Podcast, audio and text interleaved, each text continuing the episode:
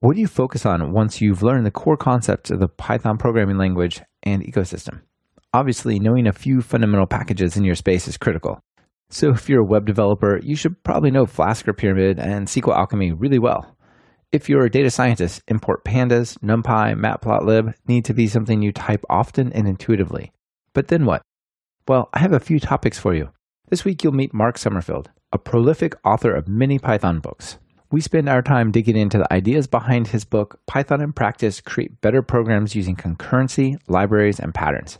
What I really like about these topics is that they have a long shelf life. You'll find them relevant over time, even as frameworks come and go. This is Talk Python to Me, episode 58, recorded May 4th, 2016. Developers, developers, developers, I'm a developer in many senses of the word, cause I make these applications, but I also use these verbs to make this music. I construct it line by line, just like when I'm coding another software design. In both cases, it's about design patterns. Anyone can get the job done, it's the execution that matters. I have many interests, sometimes. Welcome to Talk Python to Me, a weekly podcast on Python, the language, the libraries, the ecosystem, and the personalities. This is your host, Michael Kennedy. Follow me on Twitter where I'm at mkennedy. Keep up with the show and listen to past episodes at talkpython.fm and follow the show on Twitter via at talkpython. This episode is brought to you by Hired and SnapCI. Thank them for supporting the show on Twitter via at hired underscore HQ and at snap underscore CI. Hey everyone, a couple things to share with you. First, we'll be giving away an electronic copy of Mark's book this week. As always, just be registered as a friend of the show on talkpython.fm. I'll pick a winner later in the week. Next, I had the honor to spend an hour with Cecil Phillip and Richie Rump on their laid back, technical, but casual podcast away from the keyboard. I really enjoyed the conversation, and I think you'll like their podcast too. Give them a listen at awayfromthekeyboard.com. Finally, those of you taking my Python Jumpstart by Building 10 Apps course, I have a few improvements for you. I added transcripts to the player, the website, and the GitHub repository, as well as added some activity tracking across devices so you know which lectures you've watched. I hope you find these additions useful. Now, let's chat with Mark. Mark, welcome to the show. Oh, thank you very much. I'm glad to be on it. Yeah, I'm super excited to talk about all these great books you've written. And one of them in particular really caught my attention called Python in Practice Create Better Programs Using Concurrency, Libraries, and Patterns. And that just really speaks to me on, on some of the most important parts of sort of design pattern and improving your overall skill, not just focused on libraries like Flask or something. Yeah, sure. One of the motivations for writing that particular book was I wanted to write something for people who were already comfortable writing Python but showing more of the high level things you could do with Python. Thing, you know, if, if you wanted, for example, to do really low level networking with TCP IP, you can do that in Python. It's got the libraries, all the facilities are there. But if what you're more interested in is application programming, you might not want to go so low level. And Python either built in or in third party libraries has wonderful facilities for doing high level stuff, whether it's networking, concurrency, and, and GUIs and things like that. So I wanted to look at some of the facilities that are available, both built in and third party, that allow you to do some fantastic things with Python without having to get right down into some nitty gritty details. Yeah, that's beautiful. I find that when people are new to Python, and this includes myself when I'm working in some area that I haven't worked in a lot, I'll I'll not realize there's some really simple thing that I can use. And I think it's really great. There's a lot of those little tips and tricks in your book. But before we get into the details of your book, let's start at the beginning. Sure. You know, how did you get into programming in Python? Um, I started programming on paper in the late 70s. I started reading computer magazines. I taught myself BASIC purely off the magazines and I wrote my code on paper and I executed it on paper. then eventually I bought a home computer. I don't know if your listeners will remember what they are, but they were things before PCs, very limited, but quite a lot of fun. And eventually I went on to do a computer science degree, which I absolutely loved and that gave me a lot of the sort of theoretical background. And then I, I just went into software development. And I'd been doing that for quite a few years when I bumped into someone who suggested trying Python. And I borrowed a book from a colleague, a fellow developer, on Python, and I hated the book. And that put me off Python for about a year. And that was one of the motivations for writing my first Python book was to write one that would actually encourage people to use it. but once I started using it, within a year, all of my utility programs and tools that I use for my daily work, they were in Python um, because I just loved it. So that that was around 1999, and now everything I do, the first choice language is always Python. Yeah, the Python ecosystem and frankly the language is, is fairly different from the late 90s today? Oh, massively different. I mean, I, I actually didn't like the indentation at first. That took me like 48 hours before it really clicked. Wow, no braces. I just don't have to bother. and that, that was really nice. And also, of course, it forces your code to be quite neat in the first place. It, it doesn't, of course, make you use uh, good variable names and things like that. You have to learn that separately. but that applies to any language. But I really liked Python pretty well from the get go. Yeah, so did I. I think the indentation does catch a lot of people off guard. And to me, it's kind of like good science fiction. You have to sort of take this moment, this the suspension of disbelief. Like, just imagine for a minute this white space concept is a good idea, and work with it for a week, and then it just dawns on you like, wow, this really is a good idea. Like, I went back to working in some C based languages right after I sort of learned Python, started working in it. And the white space was a shock to me at first, but what was even a bigger shock was these these C-based languages that I loved. I all of a sudden hated all the parentheses, the curly braces, the semicolons, and that was such a surprise to me that I felt that way. But it was within a week, I was just completely over the semicolon. Sure, and of course, there's no dangling else problem that you can get in C or C++ you know, if you've got an else with the correct indentation, you know what's going to be executed. You're not going to get caught because you hadn't put in braces, you know? Yeah, absolutely. So, yeah, it, it really works for me. And, and Python, the language, okay, it's Turing complete, and so is Perl, and so is C++ and Java, and all of these languages. So you are you can do anything in one of them that you can do in the other. So why choose one particular language rather than another? And and I think part of that is well, what's the libraries and ecosystem like? And part of it is what fits the way you think best. And in, in my case, it happened to be Python that, that worked. But I, you know, I wouldn't argue against someone who preferred some other language if that suited them. Yeah, absolutely. But for me, Python is is a great language, and particularly Python three. Uh, I started using that from the first alpha. I'd ported everything from Python 2 to Python 3 right at that stage, and I think it's excellent. Yeah, you know, maybe that's a good segue to sort of taking a survey of the books that you've written because you've written many books. Is something how many? Around eight, seven? Depends whether you count second editions. Without second editions, it's seven, and with them, it's nine. okay, excellent. Yeah. And one of them you wrote is a, a pretty sizable Python 3 book, right? Yes, uh, that's uh, Programming in Python 3. Yeah. That book is really aimed at people who can program in something or other. And it's to port them over to Python 3, but it, it should also work for people. And, and that the something or other could be Python 2. right, yeah? right. So that's who it's aimed for. It's not aimed at beginners. It, the subtitle was poorly chosen by me, a complete introduction to the Python language. Sometimes people think that introduction means it's introductory, which wasn't the intended uh, intention. It was just it's introducing everything that Python 3's got that you're going to use in normal maintainable programming. The only things I don't tend to cover in my books are things that I think are dangerous and obscure so, for example, in Python, you can disassemble Python bytecode, rewrite it, and put it back. And that's brilliant, but I wouldn't ever cover that in my books because I want to cover stuff that people can maintain. and understand as it runs, that's right. Absolutely, absolutely. Maintainability and understandability are, are really important to me because in my experience, you live with code for quite a long time, and you know, literally years. So you don't want to torture yourself when you have to go back and fix something or add some, or, or, or do an up, a modification to something, and it's been a few years since you've seen that code. Yeah. Oh, absolutely.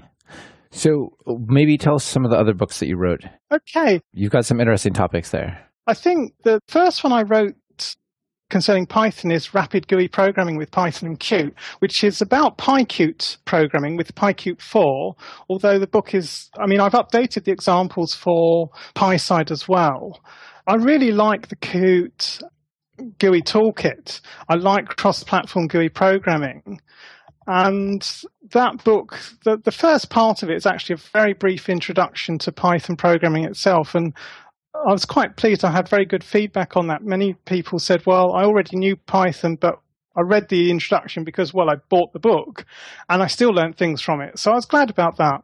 And, and Qt itself, I think, is good. I, am I know that it's very fashionable, you know, mobile programming and web programming and things like that, and, and they're great. But I, I personally love desktop programming and desktop GUI applications. So it was an expression of something that I was really interested in and really enjoyed doing. Yeah, that's great. I agree with you that desktop apps are really they don't get enough love, you know, because mobile is a super flashy thing. I actually spend most of my time writing web apps, but I do very much appreciate a good desktop app. And I think Qt is one of those frameworks that is cross platform but doesn't feel cross platform as a user. You're not like, oh, yeah, this button and this UI completely looks foreign, but it technically is a UI, right? Absolutely. Yeah. I mean, it really does, they really do well with native look and feel, even though they're not using native widgets, unlike, say, WXPython, which does.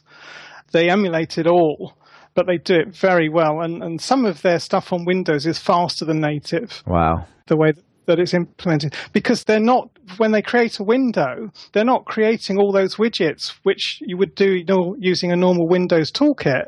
They just basically create an image. Right right. So it's much much cheaper and much faster in terms of resources. So yeah i, I love that toolkit. And, and that's how i'm earning my living now because i've i'm earning my living writing on the back of commercial python applications for desktop you know desktop users so they're written in Python, Python 3, PySide, and Qt.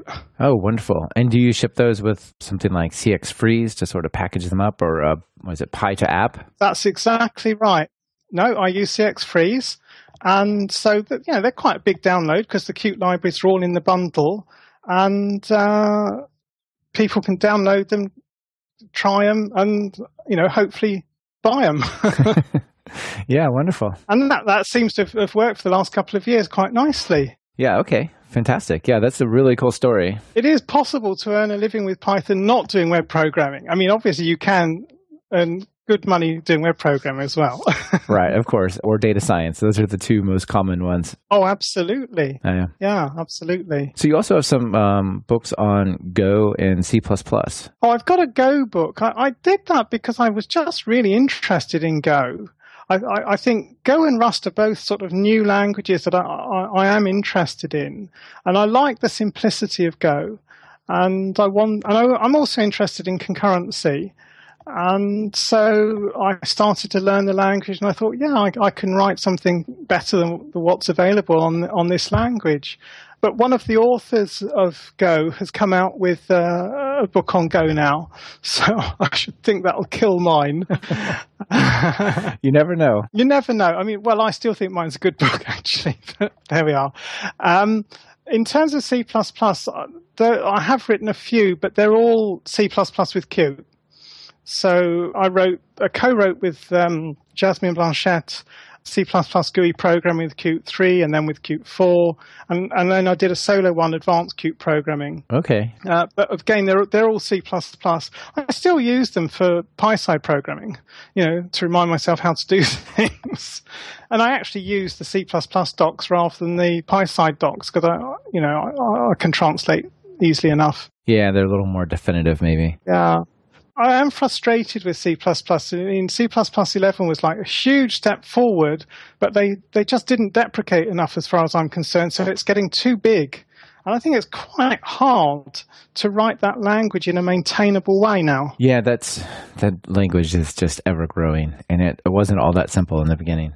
No. So, uh, I have another question about Qt. I definitely want to get into the topics of your books, but um, sure, given sure. your background there, I just saw when was this back in uh, mid April, there was an announcement saying we're bringing PySide back to the Qt project.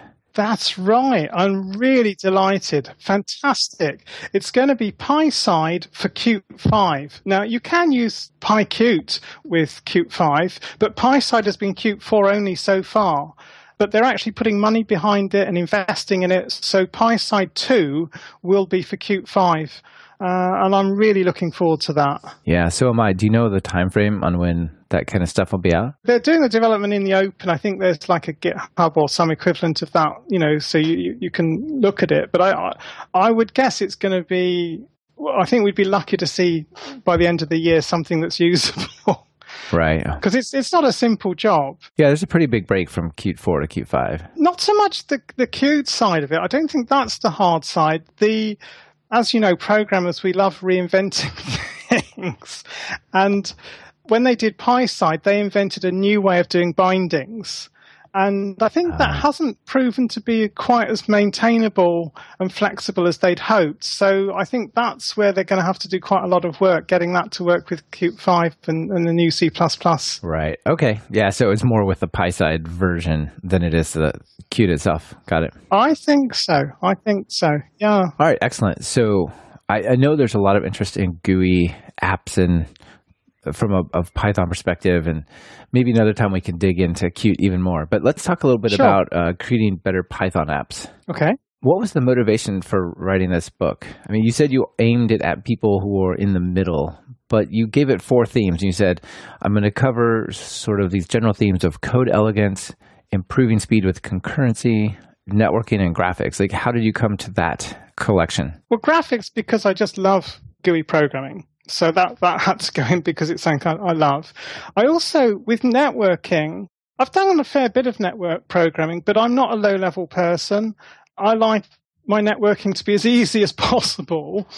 And I wanted people to be aware that you can do networking really easily with Python without having to go down, you know, to, to low level stuff and, and, and do it in a reliable and pleasant way.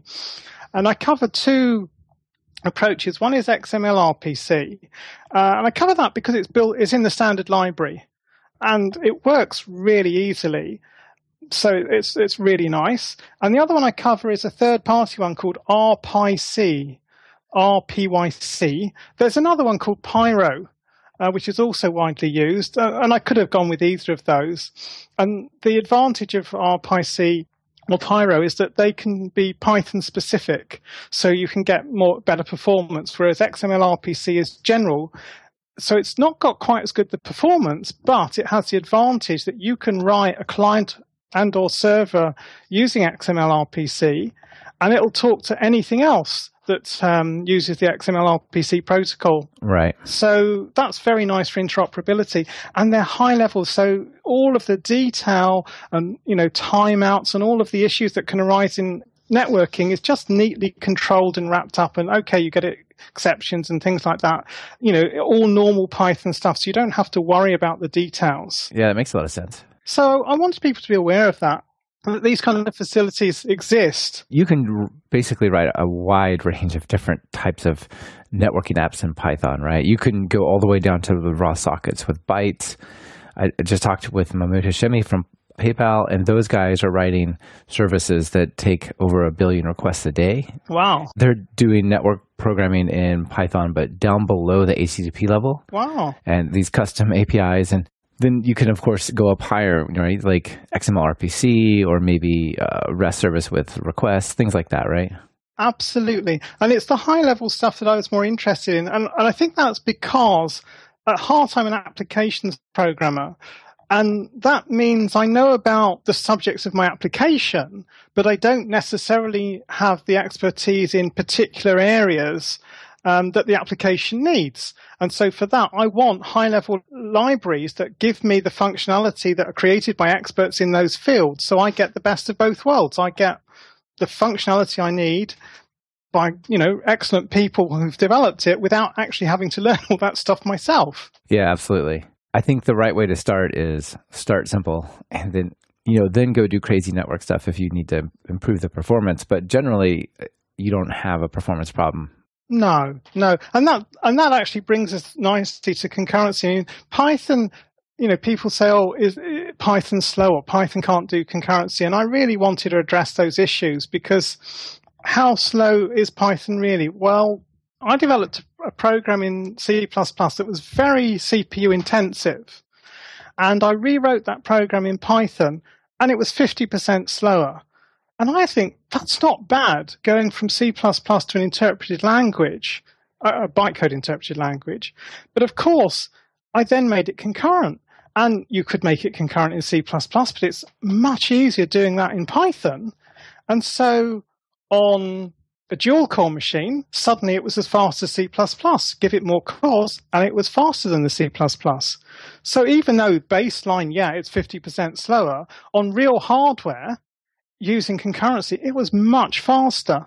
And that's really what the user is going to care about. You know, on my hardware, is this thing running fast? Right. And of course, it's much more maintainable. I mean, doing concurrency in Python is so much easier than in most other languages. Yeah, and I think specifically around concurrency, it's easy to get yourself into a, a situation where you've been very clever and you've thought really hard about the algorithms and the way it works, and you've kind of written something just at the the limit of your understanding. Like you totally understood what you did, but it's it's at the very edge. But of course, understanding multi-threaded code, debugging it is harder than writing it. And so maybe it's like, you know, you've sort of gone a little too far. You're like, okay, I, I could write this, but I don't really understand how to fix it when it goes wrong. Yeah, and that, that is a real problem with concurrency. In some languages, you're stuck because the concurrency uh, facilities they offer are pretty basic so they don't make it easy. But Python offers higher level concurrent approaches to concurrency as well as low level. For example, you've got the concurrent futures module, which makes it much easier to create either separate threads or separate processes where Python takes care of lots of the low level details.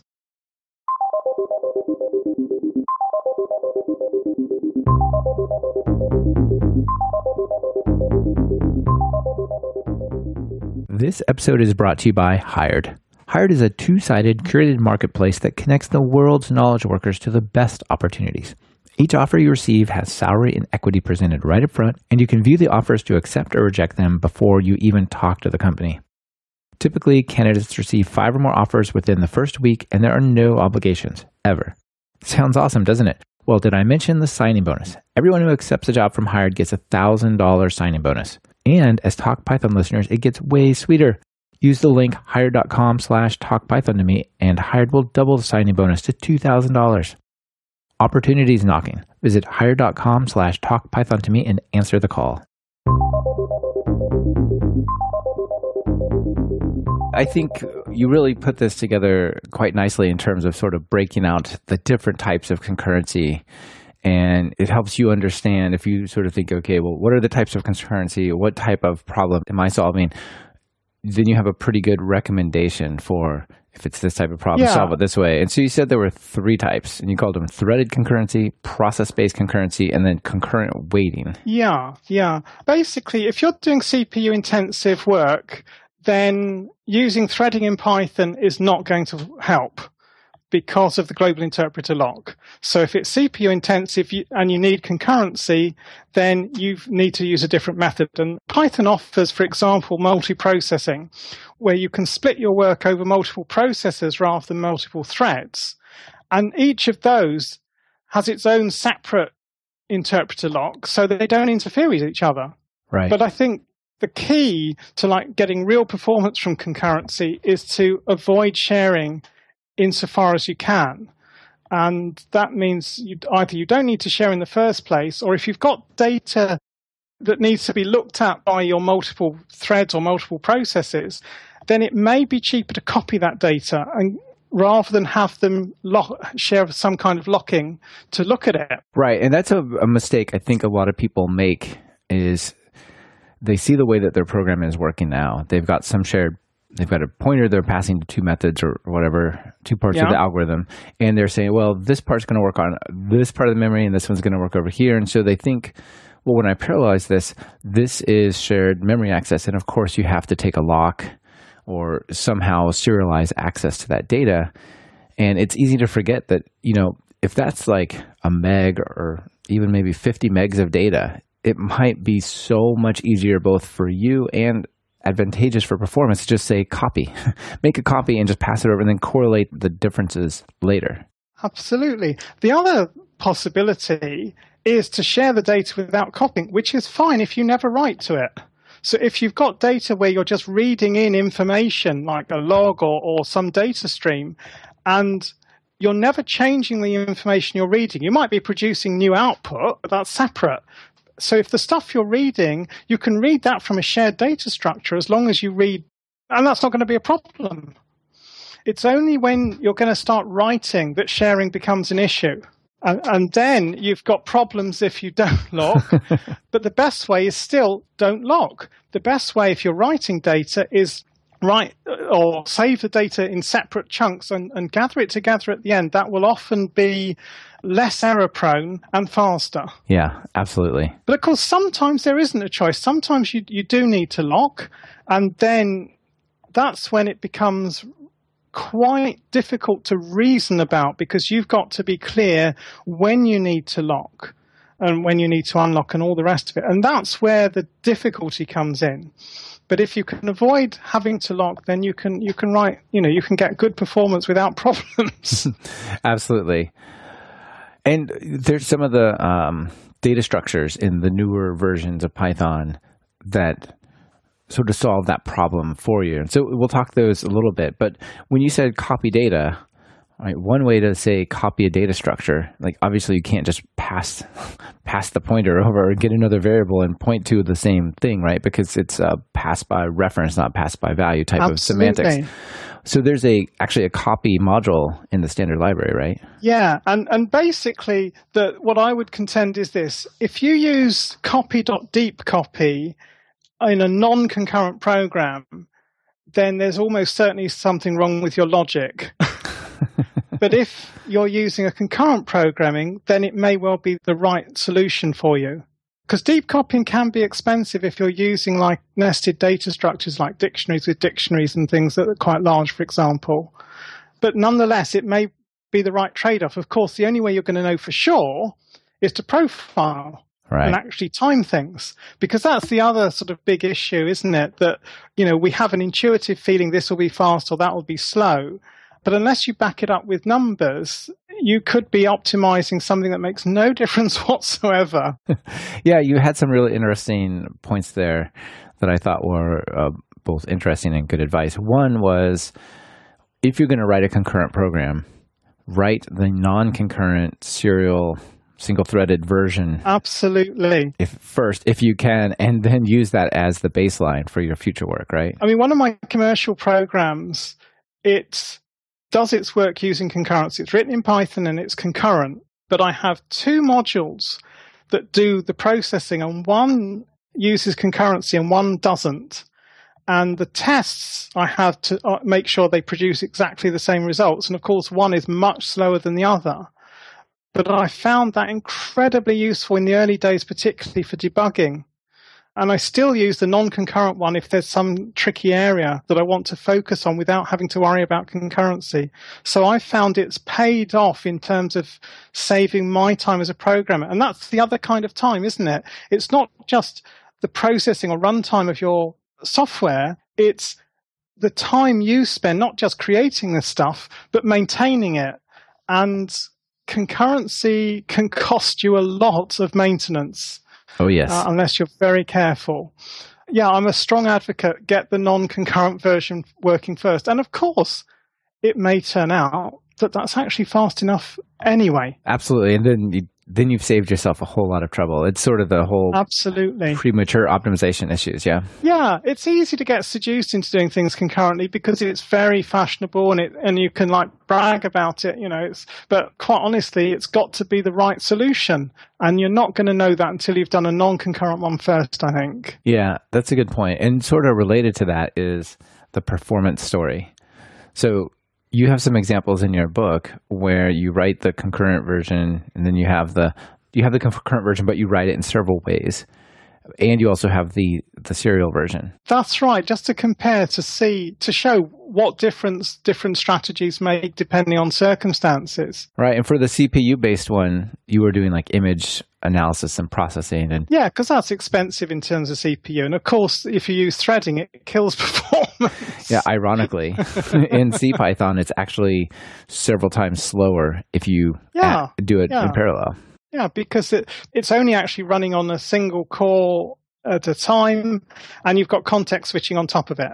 Whereas if you use multi-processing, Zoom, it, it, can run free. Uh, you know, it'll max out your cores, and it will go as fast as your machine's capable of. The performance story around threading is, is super hard to to see the whole picture because we obviously know when you take a lock here that slows down both the threads and the context switching is slow. But then you also have the the sort of memory usage. You have the the L1, L2 caches and registers, and so like when you switch from one thread to the other, it could pull in data that trashes your cache, and you've got to go get it from main memory, which is like a hundred times slower, and it's just yeah. it's it's very subtle. And yeah, if you're networking, then generally using threads is fine because the network latency is so dominant. I'm not talking about in terms of if you're like Google and doing like massive servers, but for a lot of, if you like, more ordinary applications, then threading's fine for that. But of course, there is the new async IO library, the GIL is basically one of the problems. It means you don't get any of the concurrency that you're aiming for computationally, but you still get all the overhead. Well, you don't get it at the Python level. You will get it at the C level. So if you have something that's running with Python threads and actually the work is being done by, say, a C library, if that C library is written well, it'll release the GIL, do its work, and then reacquire it when it needs to pass data back. So it's it's it's not a simple story, no matter how you look at it. yeah, okay. So you still have you've got a performance test, but you've got to have that serial version to give you a benchmark so that you know whether you're getting better or worse. Right, absolutely. And also, just doing that serial one, it will give you insights into the problem you're solving anyway. And it's better to make the mistakes with the serial one than with the concurrent one because you've got less to think about then. Yeah, that's for sure if you really do have a, a problem and it, it is slower, the, the trick is to use sub processes. Yeah, use the multi processing module, which prior to 3.2 I found not terribly reliable, but they did loads of improvements in 3.2 and certainly in 3.3 and 4 it's absolutely rock solid both Windows and Linux which are the ones the platforms I use and it's brilliant it's absolutely an excellent library. Yeah, and I just want to point out to people like when you hear say use sub processes, that doesn't mean just go kick off a bunch of processes and manage it yourself, right? There's there's sort of a, a concurrent library for manage them, right? Multi processing multi processing library. Oh, the multi yeah. I mean, there's nothing to stop you. I mean, there is the sub process module you can do it all manually, but there's no reason to do that. I mean, you can create a process pool. In, in one of my applications, I do that, and and there's a an asynchronous function, you can basically just give it a Python function and some arguments and say, okay, go do this somewhere else on some other processor. And it'll just do that work. If that's like expensive work, that's great because it doesn't stop your your main process at all. And it, you know, and when it's when it's done the work, it lets you know, and you can like pick up from there. Right. So there's the concurrent futures module, which can be, which is a very high level module, which makes it really easy to just execute either with threads or processes stuff, or you can go use the, the multi-processing module itself with its pools and stuff. So you can find the level that suits what you need. Yeah, it feels to me like if you're doing Python 3.2 or above, you should really consider maybe a concurrent module first, and the concurrent futures because it's so easy to say, let's do this computationally, let's do this. Yeah. Let's do this as sub processes. Let's switch it to have like a, a pool of sub processes, all of those things, right? Yeah. The other thing about multi processing is by default it doesn't share memory, which is the opposite of threading. Which means you're not going to clobber yourself by writing to something that's shared. Of course, it means if you do want to share, you have to actually go to extra effort and say, okay, I'm setting up this thing to be shared.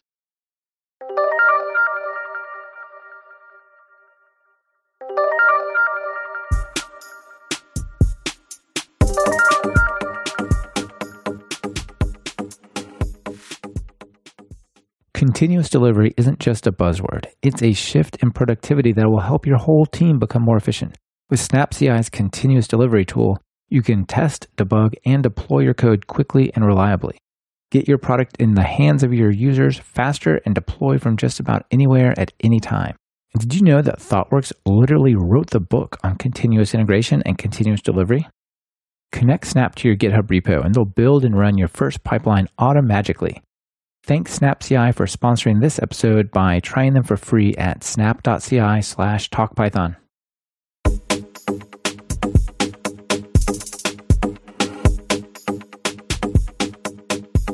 Yeah, there's some built-in data structures for sharing across process, right? There are. I mean, I only use them personally for flags.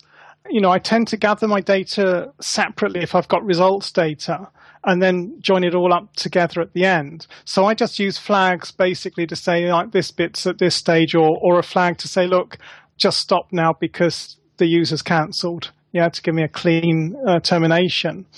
But uh, you know, I mean, I, I, cover all that sort of stuff in the book. But um, it's a really great module, multiprocessing. But concurrent futures gives you that high level approach, which makes it as simple as it can be for this kind of stuff. I mean, I'd still advocate not using concurrency unless you need it.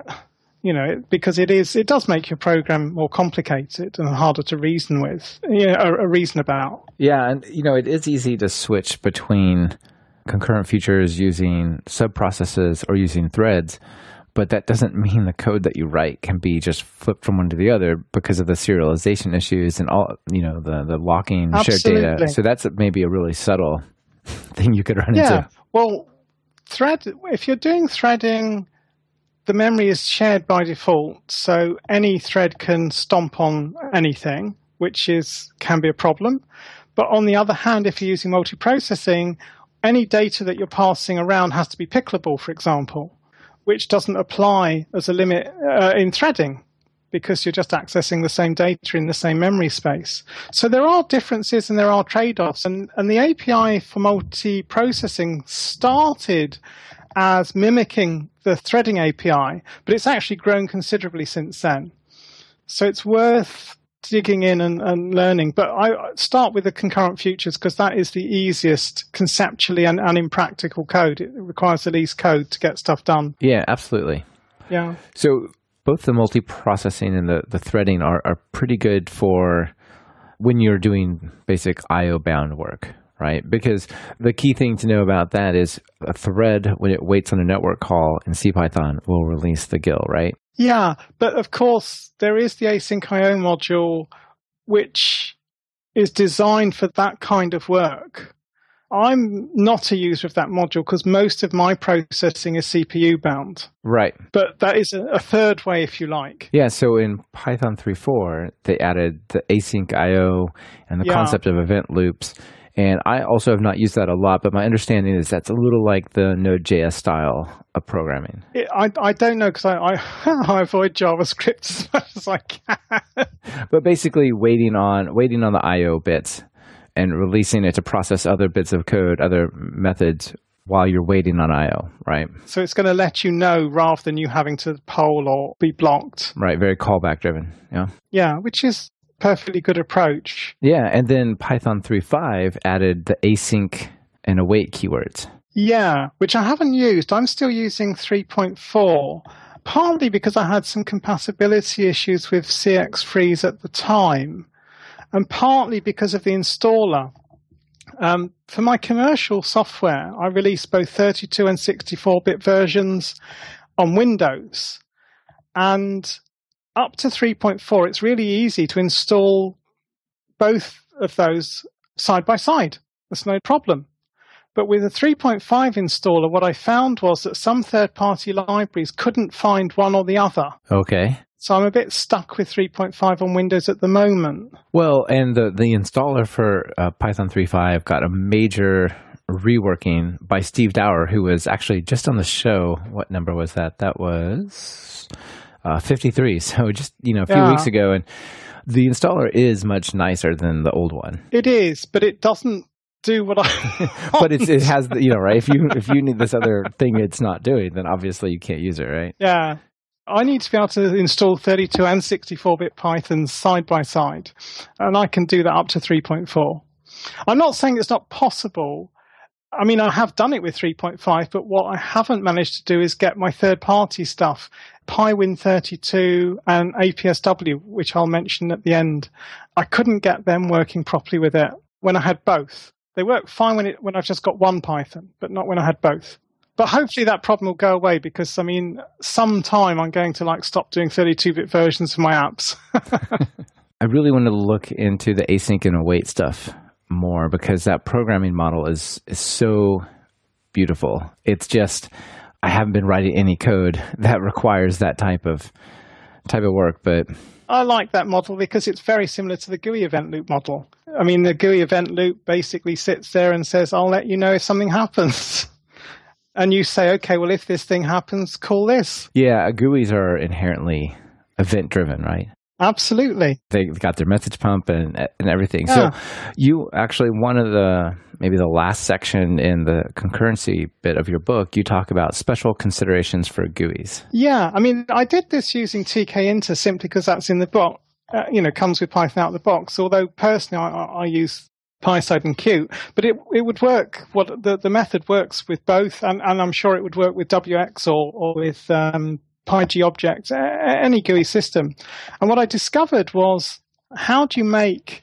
Well, the question that arose for me was, okay, I've got a GUI application, and it's got to do some CPU intensive work but I don't want to freeze the CPU because what if the user wants to cancel the operation or what if they just want to quit the application? I don't want it frozen for like, you know, minutes on end when they can't do anything. One of the quickest ways you can make a user believe that your application is crappy is to have it just lock up. And on Windows, like get that sort of white opaque overlay saying not responding, or on OS 10, it says force quit. You're like, hmm, I'm a little suspicious now. Yeah, and sometimes those messages come too early because sometimes, uh, you know. But anyway, so that was the problem that I had to address. And what I found was if I use threading, I do I have a work thread and a GUI thread, the GUI still freezes. so what I needed was some way of not having the GUI freeze. And the, the model that I came up with was I have two threads, one for the GUI and what I call rather sarcastically the manager thread. And the thing about the manager thread is the GUI gives it work. Whenever there's work to be done that's like CPU intensive, it gives it to the manager. But like a good manager, the manager never does any work. And that means that the GUI thread always gets all the CPU of its core, so it's never blocked. And the manager's given all the work and never does any work. And that solved the problem because what the manager does, it uses multiprocessing to hand it off to other processes. And if you've got multiple cores, that's no problem. I did try it on single core machines and it was still no problem. Right, because you still have the preemptive multi-threading that gives you enough yeah. time slice that your user feels like your app's working.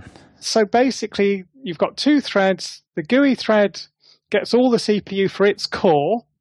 And whenever it has work, it gives it to the manager who immediately hands it on to a process in a process pool.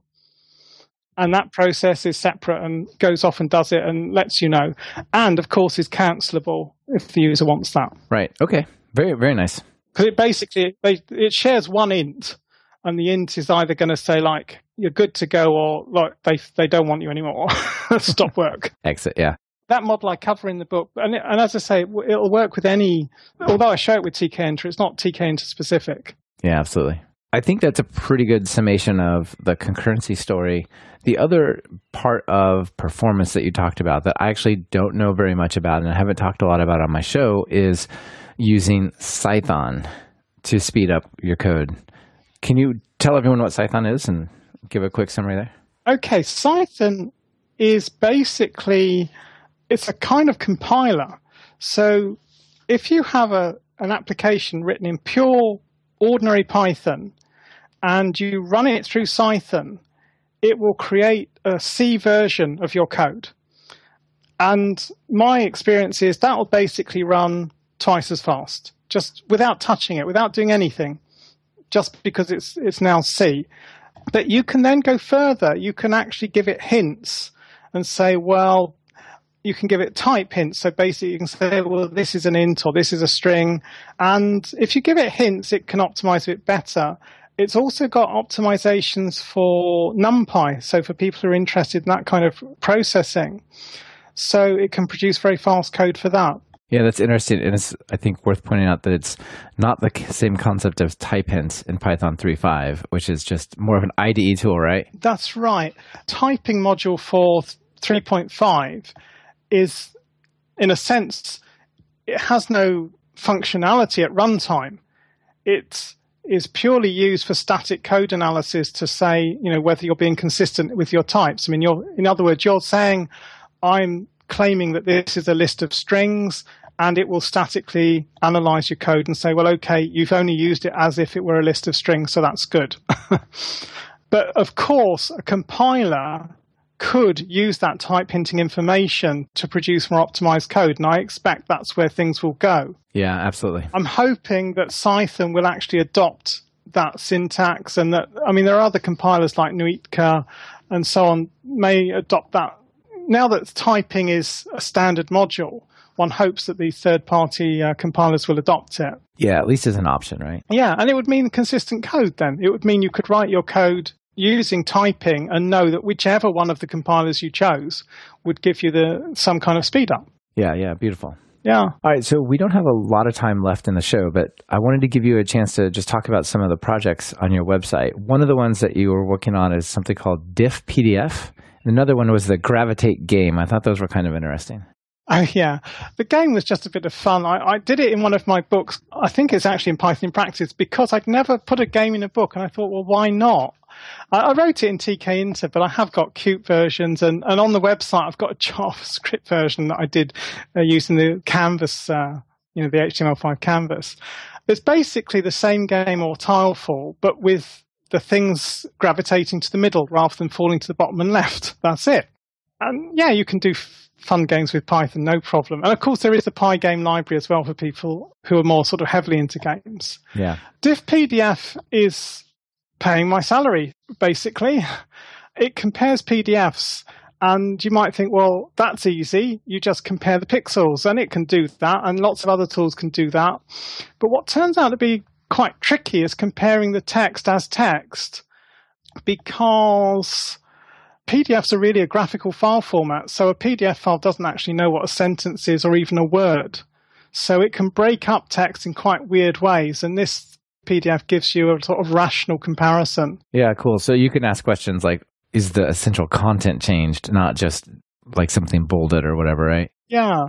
And I thought it'd be used by publishers. I wanted to use it originally to compare. If you do a second a second printing of a book, not a second edition, a second printing, the publisher will let you make minor corrections as long as it doesn't change the pagination. And having to like check that I hadn't messed up by looking at 300 or 400 or 500 pages uh, was pretty tiring. So that was an incentive for creating this tool. You're like, within the time it would take me to do this, I could write an app and solve exactly. the problem right? But it turns out it's used by finance companies, insurance companies, and banks. Ah, the lawyer types, yeah. Well, well yeah, but why? And I don't know because they won't tell me. But they use it, and as long as they pay, they buy, I don't care. I mean, that's great. That's cool. and is that written in Python? It is. It was originally written in C++, but now it's written in Python. It uses concurrency, the model of concurrency I described, and it's it's a Windows specific product. It uses a third party PDF library that I you know that I bought, a royalty free library, and yeah, that's been paying the way. But I've come up with another program, one that I originally wanted to write more than 20 years ago, uh, but I didn't have the skill then and the tools weren't available anyway. And that's Xindex, and it's for book indexes. And there are a couple of well, there there are some existing products out there for book indexes, but this one uses Python and it uses SQLite, which I adore as a database. I, I really like it. Yeah, I'm a fan of it too. Yeah. So I get all the reliability and also the convenience. I mean, SQLite has full text search, which I think people from Google added to it, and that's just absolutely superb. Oh yeah, that's excellent. So that that, that application has only gone on sale the end of last month. Wow, well, congratulations on that. That's excellent. Thank you. So I'm really pleased about that, and, and I'm waiting to see, you know, like people can use it for 40 days free trial that. So we'll, I'll see in a couple of months if people actually buy it. well, good luck on that. That's great. Yeah. So before we end the show, let me ask you a couple questions that I always ask everyone. Yeah. Yeah. So there's close to 80,000 PyPI packages out there, and everybody uses some that are super interesting that maybe don't make get the rounds and everyone knows about. So what are ones that you really like? Well, obviously, I use the PySide. Uh, I use the Roman one as well because I use Roman numerals like in the indexing thing. nice. Yeah, I know. But the um, and obviously I use cx_Freeze, and I use PyWin32, which is very useful for Windows. And I use and another Windows one I use is WMI, which is Windows um, Windows Management Infrastructure, I think. Thank you very much because yep. I'd forgot. but the one that I want to sort of boost, if you like, is APSW, another Python SQLite wrapper. And as you know, the Python standard library has a SQLite 3 module, which is perfectly good, nothing wrong with that. But APSW is absolutely excellent it provides you as a Python programmer with all the access to SQLite that you would get if you were a C programmer, but with all the pleasure of programming in Python. Oh, wonderful. So you can create your own custom functions in Python that you can feed into it. So you can create your own collations. Um, you can even create your own virtual tables. Everything that you can do in C, you can do in Python. And it's just a fantastic library. It doesn't follow precisely the the um, DB API two standard. It does where it can, but it favors if there's a choice, and, and like SQLite offers more, it offers you the more because it's designed to give you everything that SQLite uh, has to offer. I mean, if you're wanting to prototype on SQLite for transferring to another database, then use the built-in SQLite 3. But if you want to use SQLite in its own right, for example, as a file format or for some other purpose where you're only going to be using SQLite, then APSW is the best module I've, I've ever seen for doing that. Yeah, that's wonderful. While we're on database packages, I'll also throw out Records by Kenneth Reitz which he called SQL for Humans, which is like the simplest possible sort of alternative to DB API that I can find. It's like the opposite end. It's like super simple, not like, you know, we're going to give you access to everything. Okay. I mean, I like writing raw SQL, so APSW suits me for that as well. I mean, I know there are things like SQLAlchemy and you know that give you a higher level. But I love APSW. yeah, wonderful, wonderful. Okay, last question: When you write some Python code, what editor do you use? I use GVim. GVim. Okay. Okay, so graphical Vim. Now, I'm not saying that I'd recommend that. I think that it could drive, uh, you know, someone insane trying to learn it because it is a strange editor. But I've been using it for more than 20 years, and I, I just I would find it hard to use another one for daily work. All right, excellent. Well, thanks for the recommendation. Okay. And uh, thank you very much for having me on, on your show. Yeah, Mark, it's been a, a, great conversation, and I'm really happy to shine a light on this whole concurrency story and and the the GUI story as well in Python because they don't get as much coverage as I think they should. No, and and Python is good at both of those things. You know, don't believe people who say otherwise. Python needs gives you a lot of concurrency options, so you've got more choice and you need to choose with more care. But if you choose well, then it will give you great performance. Yeah, absolutely. All right. Well, thanks for being on the show. It was great to talk to you. Thank you very much. This has been another episode of Talk Python to Me. Today's guest was Mark Summerfield, and this episode has been sponsored by Hired and SnapCI. Thank you both for supporting the show. Hired wants to help you find your next big thing. Visit hired.com slash talkpython to me to get five or more offers with salary and equity presented right up front and a special listener signing bonus of $2,000. SnapCI is modern continuous integration and delivery. Build, test, and deploy your code directly from GitHub, all in your browser with debugging, Docker, and parallelism included. Try them for free at snap.ci slash talkpython. Are you or a colleague trying to learn Python? Have you tried books and videos that left you bored by just covering topics point by point? Well, check out my online course, Python Jumpstart by Building 10 Apps at talkpython.fm slash course to experience a more engaging way to learn Python. You can find the links from today's show at talkpython.fm slash episodes slash show slash 58. Be sure to subscribe to the show. Open your favorite podcatcher and search for Python. We should be right at the top. You can also find the iTunes feed at slash iTunes Google Play feed at slash play, and direct RSS feed at slash RSS on talkpython.fm. Our theme music is Developers, Developers, Developers by Corey Smith, who goes by Smix. You can hear the entire song at talkpython.fm slash music. This is your host, Michael Kennedy. Thanks so much for listening. I really appreciate it. Smix, let's get out of here. Stating with my voice, there's no norm that I can fit within. Haven't been sleeping, I've been using lots of rest. I'll pass the mic back to who rocked it best. Well, first of all,